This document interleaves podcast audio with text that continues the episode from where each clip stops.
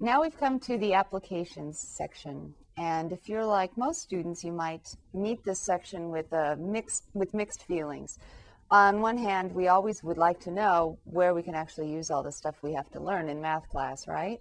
But on the other hand, if you've been in math class long enough, you can, you can probably predict that sometimes applications can be, well, not so great, right?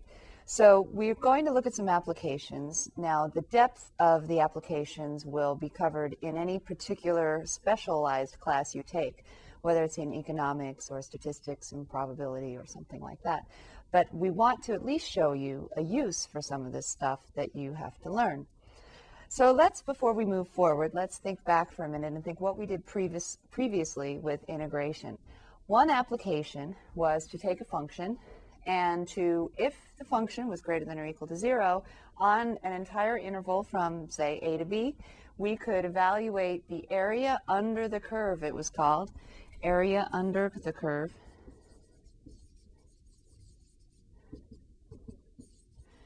And it really meant the area between four different curves. The area between f of x itself, the x-axis, the line x equals a, and the other vertical line, or in this case just a point, x equals b.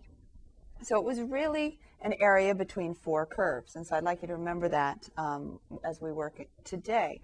And when we talk about the area under the curve, it's the area under f of x, and also above the x-axis, y equals 0. So it's this area in between, right?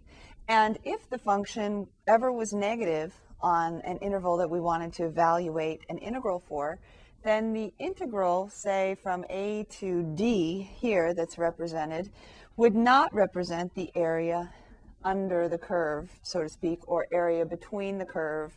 Maybe this is g of x and the x-axis. If you just integrate from a to d of g of x dx, you're not going to get the area, are you? Because this region right here from B to C will be negative because if you draw a representative uh, rectangle, the y value is going to be negative. The height of the rectangle will be negative. So then you're going to have a negative part of the integral from here to here. That's going to take away from the areas and you want it to add to it. So what you would need to do instead for this would be to take the area by taking the integral from a to b of g of x dx. And then you would pick up where you left off from b to c of g of x dx. But remember that that would be negative, so we would take the opposite of it, or you could just, instead of saying plus the opposite, you could just say minus, right? And then you could add on the final area from c to d, g of x dx. That would give you the area between g of x and the x-axis on the interval from a all the way to d. So we have learned this so far. This is the area, quote, under the curve. But what we're going to talk about today is actually more general. It still will encompass previ these previous examples, but these were special cases, and we can actually be less special. We can actually generalize to something like this the area between two curves, two functions of x in this case. We might even look at some functions of y. The area between two curves. And notice it's still on an interval here from a to b, this one. Depending on the function, you know, you may have to be, may not have to be as specific about your interval. We're going to look at the area between the top curve and the bottom curve. So that's why the top curve is being called capital T of x, and the bottom curve is capital B of x.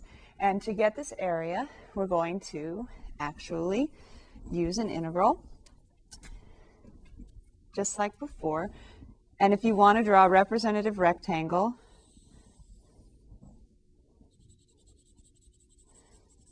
if we took this rectangle, got its area, and then added up all the areas from A to B of that infinite number of rectangles, that's a definite integral, isn't it?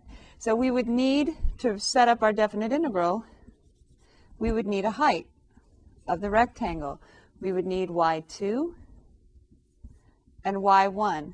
we could actually measure the height of the rectangle on the y-axis, couldn't we? So the height is y2 minus y1 as always, if we're going up and down, which we are here. But what's another name for y2? That's if we're at some x value, say x sub k, right, then it's the top function at x sub k minus the bottom function at x sub k. And that's your height. And then you're going to take your height and multiply it by the width. And what's the width of the representative rectangle? We use, for the width of a rectangle, delta x sub k, right? So the area would be approximated by the sum of all these rectangles. So the area would be approximately the sum as k goes from 1 to n of t x sub k minus b x sub k all times delta x sub k. There's our Riemann sum, right? But instead of f of x of k, now we have basically f of x of k minus g of x of k, but we're calling them t and b for top and bottom. Now this is an approximation. How could we get an exact area? Take all these little rectangles and decrease their size so that we have an infinite number of rectangles, right? So we're going to take the width of each rectangle to 0, right? So we take the limit as delta x goes to 0, or you could say as k goes to infinity if you'd like.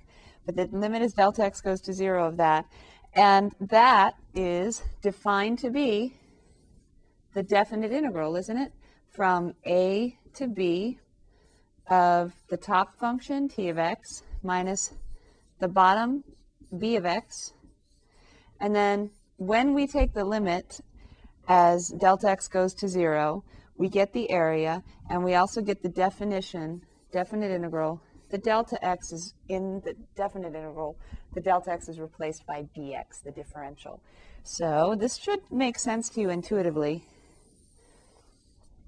And when I was in school, I never bothered with the Riemann sum explanation. And I guess now would not be a very nice time to tell you, you probably won't need the Riemann sum explanation in general in your class. You're probably mostly going to be thinking about taking the top function, the y value on top minus the y value on the bottom, but writing them as functions of x because we don't want to take any one particular y value. We want to talk about, in general, a function of x so that we can integrate over x and then, sorry, we can integrate in terms of x over the interval from a to b. So we're going to integrate a function of x in terms of x on an interval, and that's going to give us an area between two curves that we're going to call the top curve and the bottom curve. So this is going to be the first thing we do. And then there are applications for this in economics. We have something called consumer surplus and producer surplus. Here's an, a picture of, of what consumer surplus looks like. I'll explain this a little more when we get there. This is the equilibrium price. This is X sub E, the number of units sold at the equilibrium price, and this is P sub E, the price at equilibrium. And similarly here, the price at equilibrium, the number of units sold at equilibrium. This is called producer surplus, and this would be the supply curve as opposed to the demand curve. So we're going to look at this. I'll explain a little more where it comes from. For a really heavy duty explanation, though, you're going to want to look forward to your business classes. We also have another application in finance, something called continuous income flow. We'll do an example of that.